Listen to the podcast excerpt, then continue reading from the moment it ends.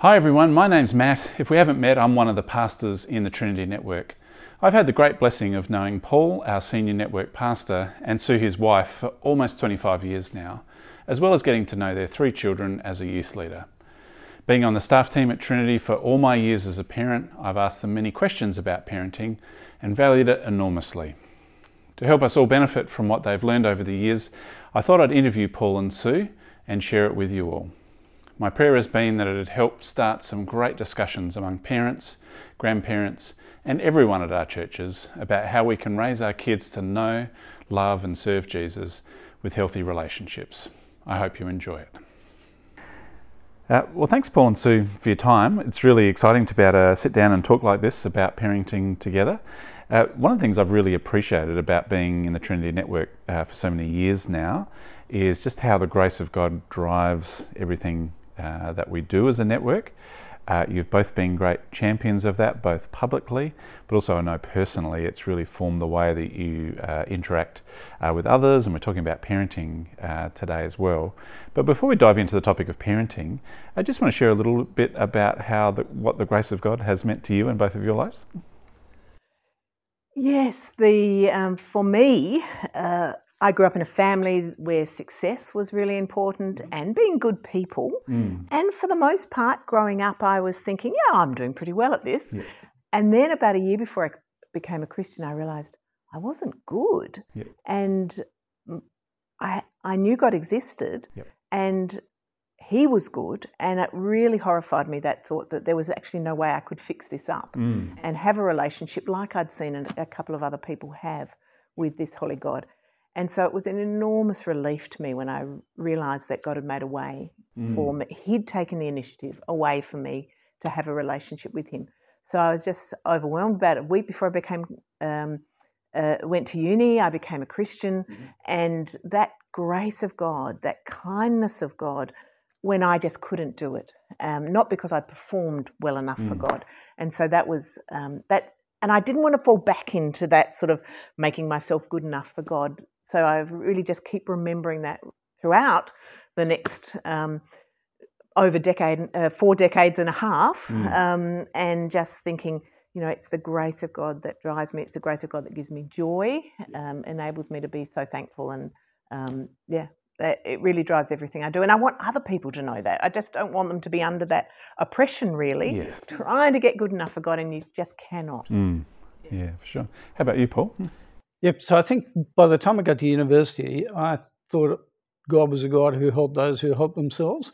Although I'm not sure I actually believed in God, to be quite honest. And then it was in third year when I was at the law school that I got to a point where I thought, no, God is real, mm. and I've been ignoring Him, yeah. you know, my whole life, which I thought probably wasn't a good place to be. but but despite the fact that I've been ignoring Him, uh, I worked out that he had been very gracious to me. Mm. So my I was running away from God, but he sent his son to die for me. And that that understanding of God being the one who profoundly changed the relationship between us by what he'd done, then just turned my whole life upside down. So it changed my relationship with God, but it also changed my uh, perspective on what was important in the world. Every priority got turned upside down mm. uh, because it wasn't all about me sort of sucking all the resources and everything I could get to myself, much more about how I served God, that God had been kind to me in His world. And then it also affected every relationship I had. So that again, it wasn't about other people serving me, much more about, well, how did I use my life in the service of others? So mm. that that sort of change just flipped everything upside down mm. in a dramatic in a wonderful way uh, because of God's kindness to, to us. Yeah, great. Um, yeah, I've really appreciated how that's kind of uh, played out, you know, in our relationship uh, personally, and I found it a great encouragement to kind of keep uh, reminding myself of just how beautiful uh, the grace of God is. Um, we talked about how that applies in parenting uh, now. I was at a conference in May where I went to a seminar and they were talking about parenting, not as the main topic, but uh, it was used as a great illustration. Uh, and one of the things the person presented was um, some research that um, there's been a lot more parenting advice, books, and courses and things coming out since about the 1950s and uh, she showed a graph up on screen, basically saying as the, the level of advice had risen, uh, parental confidence had actually gone uh, in the wrong direction. Uh, I remember asking uh, you for parenting advice over different years, Paul, and one of the things that stuck in my mind uh, was not uh, sort of focusing so much on process and rules and guidelines. Of course, those things uh, are helpful as we think about parenting.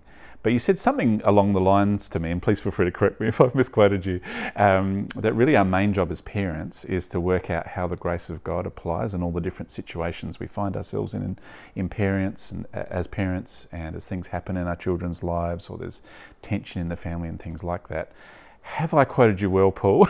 and uh, if so, um, yeah, do you just want to unpack that sort of comment a little about helping our kids yeah, to understand yeah, the grace sure. of God? You, you probably quoted me better than I spoke. Oh, well, there you go. Which is really nice. But, um, so Sue and I, we're first generation believers, but we're also first generation parents, yes. uh, Christian parents. So that that's meant we felt like we've been making it up as we go along uh, at each step, and we tried to attach ourselves to parents who were the next step on from us, who we thought were doing a good job. Yep. But but one thing we were convinced about was the fact that uh, for us, we become Christians, mm. and that had profoundly changed the way we lived. Mm. Uh, but it was because God's grace had impacted our hearts and lives mm. that it affected what we chose to do, how we chose to behave. So we figured we wanted to have grace centered parenting for our kids. Mm. We wanted them to grab hold of the gospel at the heart level, mm. and we figured that that would transform their lives, you know, in due course. You know, that was the logic. Um, you know, we, I'm not sure we articulated it quite as clearly as that, but I think it that perspective just infiltrated all that we were doing. So we figured that if we if we concentrated primarily on behaviours mm. In our children, then what we were doing was effectively having a works gospel. Mm. That is, you're members of this Christian household based on how you perform. Mm. Never the way God treats us. Yep. It's always the other way around. So we've always tried to get that that framework central. And I think you're right that uh, especially in Christian families, it's really easy for parents to focus more on behaviours because there's a sense in which you feel like you, you can affect that more. Yes. And you know that uh, you know the, the, the gospel is the thing that transforms hearts. So you're very reliant on God, but we're always reliant on God for that. Uh, eh, but that can make you feel a little bit out of control. But I think it's the right sort of focus. It's interesting. More recently, we've come across a book by Paul Tripp, and he uses an analogy where he talks about uh, if you're a, a, gardener or a farmer, mm. um, you know, you work on the health of the plant to produce fruit or a crop. Uh, no farmer ever goes around their crop stapling fruit onto the branches, you know. but he said Christian parents can sometimes be doing that. Mm. You know, stapling the behaviours onto their kids' mm. performance rather than attending to the health of the heart yes. as you go on. But Sue's been, I think, really brilliant in terms of setting that culture in our household, actually. Yeah, sure. yeah. It's interesting, isn't it? When you when you focus on the heart, there is delayed gratification mm. because the heart then it needs to you know seep in and then produce the fruit.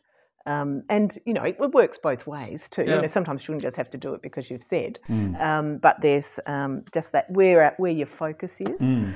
Um, I did find reading a lot of the Christian uh, parenting books you know, pretty depressing mm. because um, a couple of reasons. One was I just could never do all the things, so you know I felt like mm. oh failure, yeah. um, and I just that system thing wasn't quite as you know really mm. didn't fit. But the other thing is it, it, kind of gave a false idea. You you do you know A plus B equals C, you know, or a mm. cookie cutter thing, yes. and that's just not the way people work. It's not mm. the way um, God works with us, He works with us individually. So, one of the things today, Paul and I were saying beforehand, we want to make sure people don't think just because we've done something one way, mm. they need to mm. and they'll get the same result. Like mm. each child is different, each mm. household is different, each parent is different. Mm. So, you know, what but the principles mm. will then result in certain actions. So the the gospel principles is what yeah. we really want to apply. Mm. We'll give examples as we go on, but yeah, yeah. Um, it was yeah. interesting, wasn't it? Because it, that is we we'd appreciated the grace, the love, and the mercy of God, mm. and we wanted our kids to be really stable and settled, in, both in God's and our love and grace and mercy towards them, yes. so that when they didn't behave properly, they didn't step out of our family. Yeah. Um, like we don't step out of God's family when Yeah. we're disobedient. So we have that security of confidence and relationship that would then sort of woo them in terms of their behaviour, wanting to live for a God who'd been so kind to them, and hopefully living in line with family values because we'd been gracious and kind to them as well. You know, modelling that. Yeah. And, um, you know, in fact, it's funny, isn't it? Some of the times, the odd times where one of them did something significantly wrong, Mm. were one, some of the best gospel moments, some of the best learning where they could see our love for them wasn't conditional, Mm. um, but also, and sort of get just get a bit of a taste Mm. of that amazing grace that we've all received from God. Um, And it's the same, isn't it? Like for us, Mm. when we sin profoundly, often it gives you a deeper appreciation of God's mercy and kindness towards you. And parents sometimes, I think, can shy away from the tough situations and conversations, Mm. or instead of treating them like learning moments, they treat them like uh, discipline, you know, sort of, you know, uh, almost cutting off relationship moments because we want them to know how serious it is. Yeah. Whereas they are the, the great opportunities to engage with the heart for change, you know. So, yeah. One parenting talk I, w- I went to, which I did find really helpful, was where the um, speaker said, God is never more harsh with us than he needs to be. Yes. And I thought in our parenting, we really tried to, you know, sometimes there actually didn't need to be a consequence for an action because they'd already learnt. Yes. Um, other times there did, Yes. and and you know that was fine. Um, but I, whenever there was a moment where there did need to be some discipline, I actually always checked my own heart first because children can smell a rat. Yes. You know, and if I if I was disciplining because I was embarrassed or you know um, personally affronted or something like that, then then you kind of undercut what it is you're doing. So really trying to um, train them because it's good for them, Mm. not because of you know something to do with me. So, for instance, if I did need to speak harshly or or strongly or whatever to take them away from other people, um, not to do it to perform for the crowd because I didn't trust my own motives to Yes. be perfectly honest. You know, like because it is embarrassing sometimes. They do Yes. embarrass you. Know, try to get it right in my then try to you know deal deal with them separately, but never have as part of discipline a rejection. Yeah. Um, and um, the other thing I think the more the uh, is just the all of life mm. positively trying to point out how kind and how good and how generous God is. Mm. So even you know when they were very little, things like, oh, didn't God make these flowers beautifully? Do you know He didn't have to make them that beautifully to mm. attach the bee to, to attract the bees, Yes. but He did because He loves beauty and He loves being generous. Yes. And so just trying to do that, and then answered prayer. Again, God's kindness in perhaps somebody becoming a Christian or God bringing somebody back to Him, or even little things like um, God enabling some conversation to take place, or or you know um, uh, any any of the sort of gifts and, and things that God gives us. So. Um, and just relating all of that back, the joy, even the fun in life, to how generous God is to us. Yeah, great. But just to delve into that a little deeper, so you probably won't realise this. I've, uh, having been on the staff team all the years that I've been a parent, I've lost. I've asked a lot of questions of Paul about uh, parenting uh, along the way, and most of Paul's responses start with, "Oh well, actually, Sue's really good at," and then he'll, he'll tell a lovely. Oh, lovely. no, I, I thought today was all going to be about Sue talking and recording me nodding. yeah. So, um, so what you know, a, as an example, uh, one of the um, uh, one of those conversations that stuck in my mind uh, was based around um, you always very helpfully with uh, the kids, kind of trying to distinguish between sort of important, sort of say moral based issues like lying or something like that, and other things that you know might not be that important, but you know can be frustrating, as Yes, as you were sort of saying before. Can you just expand a little bit on how you've tried to think about that? Um, Well, it started right from when I first had a baby, and people asked me, um, "Is he a good baby?"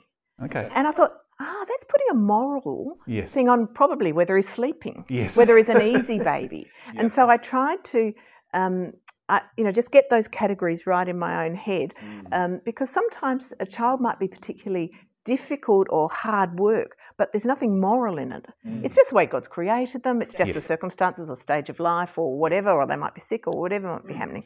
So just trying to distinguish that. Um, and I wanted a household that is like what's important to God is the moral behavior and the motivations and not even the outcomes. So even if we try to do something with the right motives, but we actually make a huge mess, mm. God is pleased. And so to try and you know bring that into our family life. Um, so if they broke something, we mm. had a really set, you know, we decided beforehand, even if it was something very valuable mm. and it was a pure accident, then there was no consequence. There was no, we mm. tried to downplay it. Yes. But if um, they lied about it, mm. that was mm. really serious. You know, people, not stuff. Mm. Relationships mm. are yes. important, and and we'd explain why. Mm. This is really significant because I need to be able to trust you. Yeah. People, um, so your word has to be true, um, mm. and so just trying to explain that, and that would have some, you know, serious consequences if they'd lied. Um, so, and even things like manners, to try and uh, you know, to fit in in the world, there's some some cultural skills we need to learn. Yes. You know, uh, but but they're often they're not in and of themselves morally right or wrong. Mm-hmm. The motivation behind it. So I remember one day one of our children was one of the boys was wearing a cap, mm-hmm. you know, going backwards, and we were about to go into church. And at that stage, you know, decades ago, yeah. um, uh, some people would be offended by that. Yes. So I said to them, look, you're doing nothing wrong wearing that cap, um, but it would be kind to some of the older people in this congregation to take it off because they will think it's being disrespectful. Mm. I know you're not being disrespectful, but yeah. we like to be kind to the other people. Yeah. And they were happy as Larry with that. Yeah. Um, yeah and they weren't made to feel guilty yeah, because of that. And even just recently, one of the grandkids said to me, um, why is it that all the adults like children to say thank you? Mm. It's a great question. Very intuitive. great question. And, and I said, well, it's because it, it is actually respecting the other person and it's showing, it encourages them because you've shown they've done something that you're pleased with and um, you're not treating them like a slave or a mm. servant. And da, da, da. anyway, after that, she had really resisted this saying thank you. But her mum said she's now really happy to say thank you because she can see the relational underpinning in it and um, the reason for it. So, um, the other thing I did try and keep in my mind, and we often talked about, mm. was um, this is normal, unacceptable behaviour. Yep. So, you know, age appropriate stage. So, you might be terribly embarrassed by something your child has done, mm. and you do need to train them in social skills. Yes. But they actually haven't done anything morally wrong. Mm. So, they've said something that um, is blunt or. Um, inappropriate or one of our children somebody came to the door they said can i see dad they said yes they shut the door in their face and went off you know yeah. now, that that wasn't there was no moral um, but we did need to tell them this you know actually that that person might have felt offended and mm-hmm. you know so you need to train yes. but not make them feel like it, um, there needs to be any um, moral underpinning or guilt mm-hmm. in relation to it yeah so we tried to distinguish mm. yeah sure um, Paul, just um, you know, to change tack now, the um, something I've really appreciated over the years is you thinking uh, through quite carefully how your sort of family, um, wife and kids, fit into God's family, and to think about that intentionally. Um, it's not something I think I've I've naturally kind of drawn to kind of thinking about, uh, and, I, and I'm guessing uh, some others might not have thought about that uh, quite so much too. Um, but how have you tr- how have you tried to think about that issue of home family, uh, how they fit into church family, as someone who's gripped by God's grace? Yeah. Okay. So. Uh, I think when the surveys come out about what's important to Australians, family is always very high up on the list. Mm. And so that's secular Australia. Everyone thinks family is important. Mm. Uh, and Christians are the same. We think family is important. And so you've got an alignment there. But we don't think nuclear families, if you put it that way, or nuclear extended families, mm. are at the center of what God's doing. Yes. Right. So when you read the Bible, it's clear.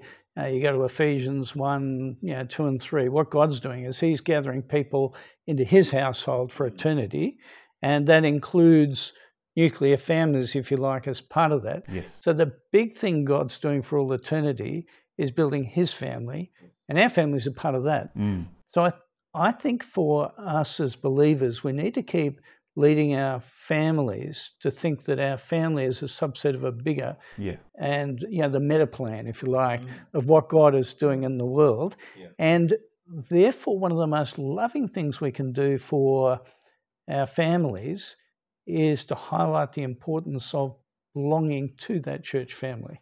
And and when you read through, say, a book like Ephesians, you see the way in which that's played out. Mm. It's not that there's a, neg- a neglect of nuclear family or, or, what's involved in that, but you know, Ephesians one to three gives you God's plan for gathering people to Himself. Mm.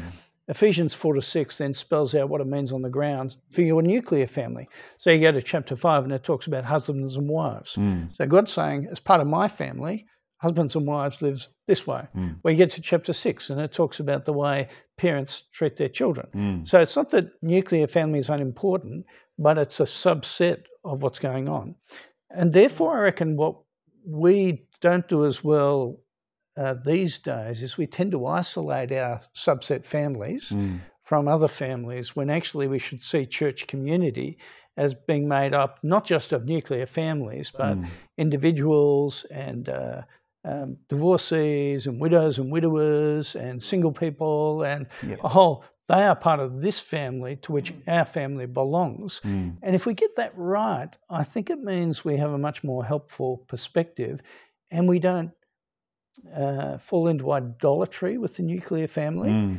So, uh, for new, for us as part of God's church, of course, our fam- family will always be a church. Do you know what I mean? Yeah. Because that's our family. Yeah. You know, and it's really important, and it's the one we're going to be with forever. You Yeah. know, so so it's, that's. I'm not saying you never miss church, but but I am saying it when you shape it that way in that order, then you get the importance of it. And I know that we've like practically tried to work out well, what does that look like on the ground for us over the years. Mm, Yeah. mm. Absolutely. So we'd make church day the special day, Mm. or if we had people from church coming around. So church day was the day you were allowed to have Cocoa Pops, for example. Yeah. Like, just things like that, things that are important to children. to we felt sorry for the Sunday school teachers afterwards when we thought back, but anyway. but but things like that, or the, Sugar them up and send yeah, them to yeah, church. yeah, yeah, Or yeah, um, you know, guess the you know church meeting or something, and then we'd hit that. That's when they got Tim Tams or something. You know, those sort of things. Or in the if they were really lucky, they could go to evening church with dad, and then you'd make something fun around it. You know, Yeah. take them out for supper after things like that. So we tried to help them to value church, Mm. and we did that too by by what we said, but also what we didn't say. So if there was some issue within the church, we didn't.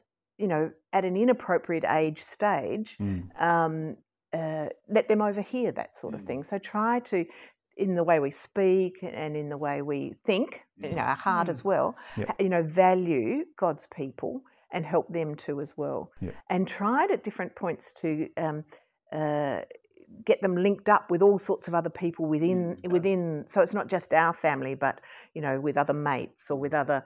Um, older people, you know, aunts and uncles within within the community of God. Yeah, for example, you had an Mm. involvement with each of our kids in high school groups. Yeah. But one of the things we always looked out for were people at that next stage who could invest in our kids. Mm. Because we figured, you know, you know how they talk about it, it takes a tribe Yes. to raise a child. That's Yeah, very yeah. much, I think, that philosophy you see in the New Testament Mm. and in the Bible about how, you know, people are, you know, they invest as a, you know, wider family in children. We saw that in a whole range of ways.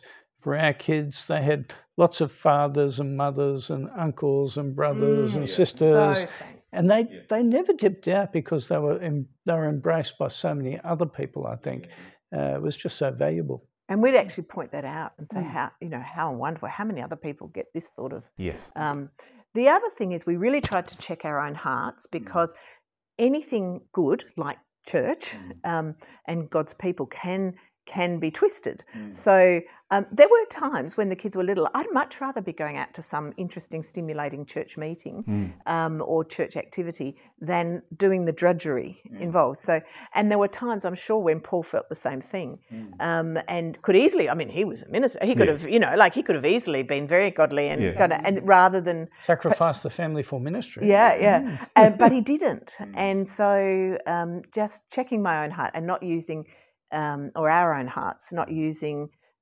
church ministry as an excuse for selfishness, really. Mm, yeah, great. Um, Sue, I've heard you speak over the years about some of the things you tried to do in your household about helping the kids to relate well together. We'd all love, you know, sibling relationships uh, in our households uh, to be good and, and helpful. Like, what are some of the ways that you've um, thought about that and helped the kids to do well in that area? We didn't want our kids just relating through us. Mm. We wanted them to have each other's back. Yes. And so we really discouraged them telling on each other and all those sort of things, um, unless there was something really serious. Um, yes. But um, but also to be thinking positively about how to build each other up. Mm. So I remember one fabulous time where um, uh, uh, Ben had chronic fatigue and um, David and Kate were trying to work out how to be helpful mm. and how to do something practical. And they come out with um, uh, giving him a brewing kit that they paid for themselves. They went yeah. out and organised so that he could, you know, get his science brain and do something at home that he might have a bit of energy and do over time. And so that was lovely part of it stems from really from the start making clear they all knew they were loved mm. and that there were they didn't have to uh, compete for yes. our attention and love mm.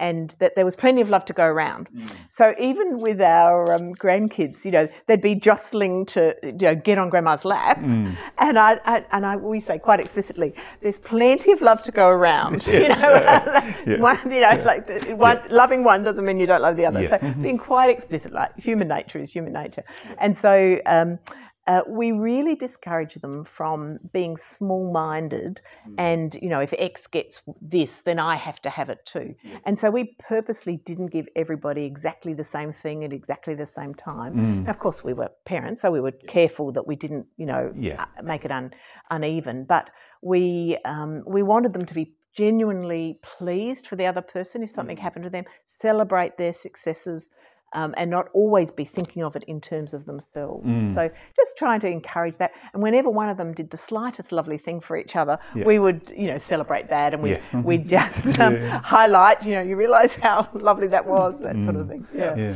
And so that each of them has different gifts, different you know abilities, mm. but we wanted them to be positive about each other's strengths and abilities, mm. and to you know, just as Sue said, celebrate those. Mm. Also, when it came to thinking about looking after each other Christianly to keep cultivating that. Mm. Uh, ben, being the eldest, uh, he was very good when he was in the high school group, mm. wanting Kate and David both to get him, you know, embraced into that high school group. Mm. I think some boys can isolate their social group from their younger siblings mm. and want to make sure that they, their, their, siblings have nothing to do with that. Yes. And that's not, not wrong, but Ben was very inclusive in wanting his peers to look after his siblings yes. as they joined the group yep. so that they would flourish as Christians. Yeah. he was just a, very, it was very thoughtful, but we wanted each of our kids to want that for each mm. other as well. Yeah, and we pointed that out. I remember saying, you realise not every brother will do that, yeah, you know, because yeah. everybody you know, it was never idyllic. You know, mm. different ones have different personalities and irritate each other at points and all those sort of things. Mm. But just keep highlighting the good and the kind and the mm. positive things that they're doing for each other. Yeah, sure. Well, you're both uh, empty nesters now and grandparents, um, which uh, I'm sure gives you some perspective on things. Um, as you think back, sort of, with everything you've learnt about parenting over time, are there things that you know you, you, look back on reflection and wish you did better? Like, what would you say to yourself now uh, to Paul and Sue 30 years ago with young kids in the house? Yep, mm. uh, there are lots of things we, wish, we wish we'd done better. Uh, and this this uh, tape is not long enough to contain them all. But uh, I, I think, uh, as we said before, we were making it up as we went along a bit. One of the things was going on for us was we didn't want our kids to miss out mm. and therefore we probably let them uh, get too busy yeah, with activities and things. I think mm. that's still the same mm. today. So you know, our kids were busy at school, mm. playing sport, musical instruments, mm. friends, church. You know, there, there was a lot going on, and I think we allowed their diaries just to fill up too much. And if we exercised a little more. Um, control in that space or leadership in that space, we could have helped them mm. manage life with a little more energy and perspective, I suspect. Mm. Um, that was one thing. The other thing was on reflection. The Bible was big in our family. God Mm. talk was big in our family, but I'm not sure we did enough to help our kids uh, keep developing their own skills at reading the Bible for themselves and mm. praying, so that they were self. Feeding, you know, mm. self nourishing at mm. that point. I reckon there are two areas that if we went back, we'd, we'd probably, you know, up our game on quite a bit if we could. Yeah. And I think particularly in that um, upper high school phase, so when they were little, we'd read the Bible to them and all of those things. And when we're on holidays, right the way through, we'd do, we might read the book of the Bible together and that sort of thing. But when they were older, just that transferring to their mm. own, Yeah. I think that's Adjustment for stage. Mm. yeah, mm. yeah, I don't think we did that as well. The other thing, just like we didn't take quite enough responsibility for their physical overload, uh, and I think that did have some consequences. I, I, we feel like we didn't take quite enough responsibility for some of the emotional load that they carried. Um, I wanted them particularly to be good friends. So, you know, we didn't insist um, that they tell us everything that was going on in their friend's life and like, all that sort of thing. But, you know, we wanted them to be loyal.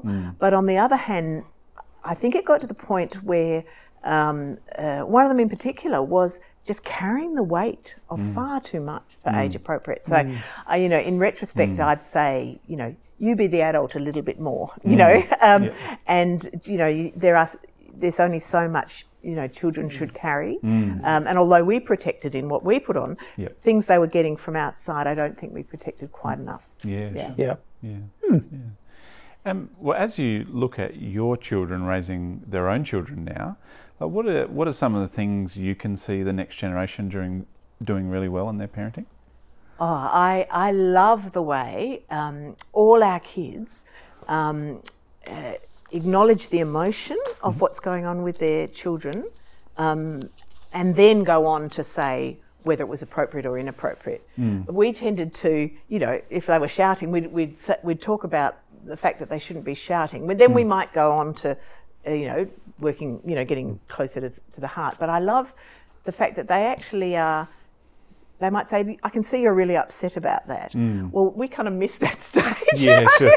We didn't listen to the emotions Yeah, probably didn't, enough. uh, Yeah. You know, quite enough. So I think I think that's something this generation does better, and I think it's really helpful because you know when you feel like you're being heard, then you then you're more prepared to hear. So I I love that. Um, what else? Do you- Oh, do you- I think that they've each of our kids have done a really good job with their spouses, um, just training their kids mm. up in reading the Bible and praying that mm. routine into their household, which has been absolutely wonderful. What they all do, in a way that was better than us, mm. is they have better routines for the kids, which I think Yeah, have created um, a stability and confidence for each of their kids. And we were very flexible. Like you could commend us for our flexibility, but those household routines were not something we were as concerned about. We and I think our kids are doing a very good job yeah. in uh, looking after their kids in that way. And, and although they're not obsessive, but you know, bedtimes and you know, they've just got a better uh, structure in their household. Yep. Yeah. Yeah. Yeah. Yeah. Yeah. Yeah. Well, it sounds like you've been a great team together in raising your kids. Um, it's a reality for many in our churches that sometimes, um, and of course, we have single parents, we have households where one parent's a Christian, one uh, not, uh, and I guess perhaps more commonly, perhaps one parent feels like they're carrying more of the, the load for parenting or the, the or their kids' kind of spiritual development. Um, what would you say to encourage those parents kind of watching this? I look. I think it is tough if you feel like you're doing it alone. Yeah. Whether you are alone or whether you're just carrying the load, Mm. and that that is a challenging situation to be Mm. in. Uh, I think one of the things I would say to hark back to what I was saying before about being part of a bigger family, Mm-hmm. and so part of it is to try and work out how you don't get isolated in your parenting, Mm. but actually try and build into families and other. Uh, they may even be single people in the church who hmm. actually supplement the relationships in the family hmm. and support that. And f- from the church's point of view, we need to keep looking out more for people in those situations hmm. too, because the reality is our society is very diverse in the shape of households and becoming increasingly so. That that's just just what's going on, and therefore our churches are going to have a lot more people with that diversity reflected. Or if if we don't have those people, then probably we're not doing a good Yeah. job evangelising. Yeah. Yeah. So you know the uh, so I reckon thinking about that bigger family situation. Then the other thought I'd, uh, by way of encouragement for a parent in that situation, is to keep remembering the impact that your life and your modelling Mm. and your efforts uh, can have in those children's lives. Yep. Like, and we've seen so many friends in that situation, and God has been very kind in the way He's used the hard work Mm. and the persistence and the faithfulness to impact those kids, and even spouses too, Mm. uh, because we've seen the way a Christian spouse, just by loving and respecting their non-Christian spouse or Mm. immature spouse, uh, can see them grow or become Christians o- over the years, Mm. and the joy of a family being transformed in that way. So, so know God's in your corner, Yep. and Yeah. you know, and delights in the way in which you serve, even if it is hard work and sometimes really lonely work. I think. Yeah, yeah. Mm. And I, th- I think that's right. God, you, we're actually not alone ever, are we? Even if mm. we're the only Christian in the room mm. or in the household. So God is. I'd say to them, remember, God is with you. Mm. You know, um, and He He is working through. He's actually placed you in that situation for His good purposes to bless those around. So I th- I'd be. I'd take encouragement from that and keep depending on God in that, um, and and just I, th- I think talk through with other people in similar situations. You know, mm. learn from each other as well mm. Mm. um, from that. But just keep remembering and keep rejoicing that God is in control. And the thing that I, I think every parent needs to remember, but particularly if you feel like you're doing it on your own, is God actually loves your children more than you do, and and you don't sort of have to twist His arm to, to bless them. And so um, just remember that He's placed you there. He wants to bless your children. He wants to use you in that situation. Yeah, sure. I'd be interested in your insight on this next question. Um, compared to raising kids in sort of the 80s and 90s, uh, um, uh, a lot more families have two parents working, uh, in many cases full time jobs. You mentioned sporting commitments and kind of load on household. Often people don't just play on one sports team, but they'll play on two or three every kind of winter and summer. Like the, the busyness has been multiplying a lot. Um, what's your take on, you know, as you look out across the church and people you know, on what kind of challenges this is bringing to parenting and family life? Yep. So we did. We raised our kids during the 80s and 90s, and you know they were the good old old days. Was like, uh, I'm sure it was pretty straightforward. Yeah. absolutely wonderful, really. Um, but there's no question that what's changed over the last, say, 50 years in Australia is that the uh, for couples with families, the working hours have gone up, shared between them. So the I'd make a uh, first sort of a macro observation that what's happened is you've now got often uh, husband and wife or mother and father both working full-time jobs or substantial hours in two jobs. What hasn't happened is working out when you suck out 30 40 hours a week out of your family or your household hmm. what do you replace it with Yes. Mm-hmm. so uh, that's just a practical observation Yep. that, that we've had this cultural, you know, temperature in the water raising over that hmm. time. But I don't think we've been very good at adjusting to that pressure and hmm. that change. And Christian families need to do that. So part of it is to work out what is driving that change mm. and then to assess it from a Christian perspective. Mm. So if the change is being primary, primarily driven by finance, mm. is it a financial necessity or a financial desire? So is it a, a desire for more things or more experiences that's driving the increased hours? Or is the increased hours being driven by uh, my sense of self worth? Mm. You know, and identity is, is my identity tied mm. up with my work, and therefore uh, that's driving that sort of increase. When our identity, of course, comes from God, mm. not from what we do, like, Yep. not the creation, but the Creator. So I think they're good in principle questions to ask. And then the, the issue of, well, how do you compensate for sucking the oxygen more oxygen out of family life. Mm. How do you replace that in some way? And or or not just think it won't matter, you Mm. know, because you've got people who are more tired. Now, when I make those comments, I'm not sort of advocating, you know, a pre 1950s Australia. Yes. You know, men go out to work, women stay home. Yeah. Uh, not, and Sue will tell you why in just a moment. But uh, the but there is a question of thinking together about our household Mm. and how we honour God together, how we raise kids who love Jesus, and how we're a, a family who have time for our important family, church. You know, like yeah, those sort of questions. Mm. Yeah, I think. yeah. Yeah. Yeah. And we, we worked this out over Mm. the years and just kept reassessing. So um, when the kids were little, I did a day a week Mm. um, at the Law Society, and then um, the um, when they got a bit older, I started my own business Mm. with another woman, and we did I did you know anywhere between one and three days a week, depending at different stages. I'm back to one day a week with the other commitments. Um, so, it, but we would, everything was on the table. So, you know, every six months or so, we would assess what was happening between both of us and try and work out what is workable, what isn't workable. And um, so, uh, the first thing I, I think is be really honest with yourself. What is going on here? Be really honest with each other. Um, there's no, you know, too hard conversations to have. Um, and then, uh, because there were times the other way around where I'd say to Paul, look, there's a couple of times where I said, look, yes, you are here, but emotionally you're not here. Mm. And so, and he listened, and mm. we and and made some changes. So there were times we both had to do adjustments if things were getting out of hand mm. with all our commitments, Yeah. whether we happen to be paid for them or not. Um, so I think just being really honest, really valuing. Um, the raising of our children as one of the one of the things that we really value, and making sure that we gave that time, and just being being honest that we only all have 24 hours in a day and seven days in a week. Um, yeah. Yeah, great. Well, um, it's been really helpful so far, and I could we could sit here and talk all afternoon. But um, I just thought I'd do one final question uh, for now. Um, it's uh, just wondering how you've thought about as your kids have kind of grown and developed from you know young kids into teenagers into adults. How have you tried to think about how your relationship changes?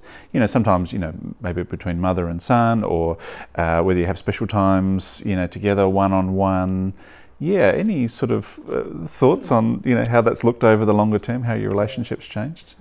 As we look back on our own children, the stages were so different. You know, like when the kids are preschool, physically incredibly demanding. Mm. Uh, you then hit primary school, and there's that funny mixture of less physically demanding, a little Yeah. more, you know, busy with activity. Yes. Uh, you get to high school, less physically demanding, but normally a fair bit more emotionally demanding. Yep. And then, you know, when they're moving out of high school, you're more a coach than Mm. you are, you know, which is different. How do you influence without appearing to do so? You know? Uh, mind you, high school's a bit like that too. But, you know, so, so they're all different. And then the kids are all different. Yep. So that, uh, and, and spiritually different. Yeah. So each of our kids, the, the lights, they all trusted in Jesus throughout their life, but the lights came on at different points Yep. for each of them. And being patient about that at mm. different points and thinking through individually with them mm. what would be involved in helping them for that next stage in life, mm. which was different for each of them, you know,